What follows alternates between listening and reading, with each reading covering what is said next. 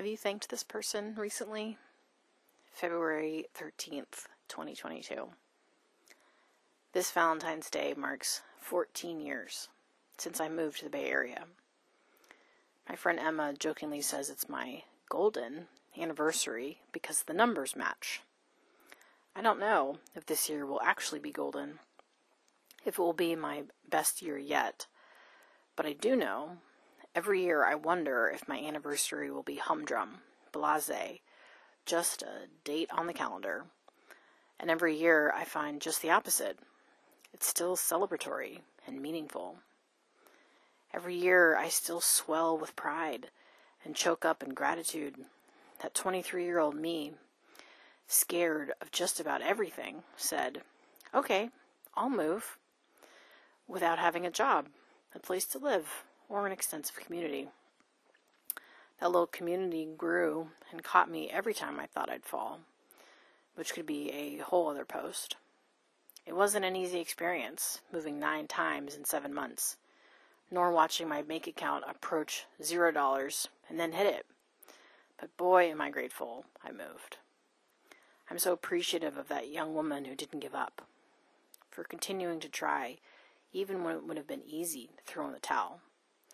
I'm grateful to her for her courage, her openness, and her willingness to go outside her comfort zone. So much happened 14 years ago, and the echoes still reach me today. Why am I writing this publicly? After all, it could have been a journal entry, a private love letter to myself. But I'm making it public because it has me wonder have you expressed gratitude for your past self lately? Have you said thank you to the person in the mirror?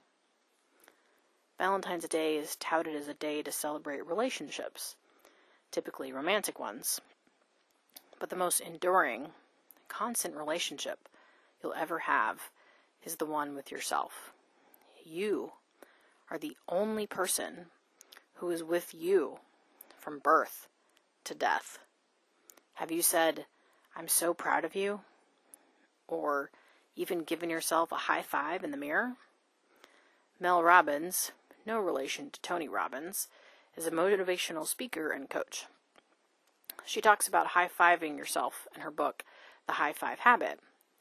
During a podcast episode with Marie Forleo, she said, You're either going to have a really positive reaction, where you're going to laugh and you're going to smile and it's going to be funny and corny and all this stuff, or you will burst into tears in a very positive way.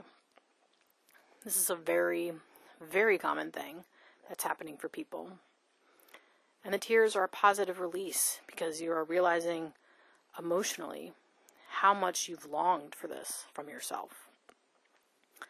Sometimes it's easier to praise other people, to express our gratitude and appreciation for them. But what about you? Aren't you just as observing of praise gratitude and celebration.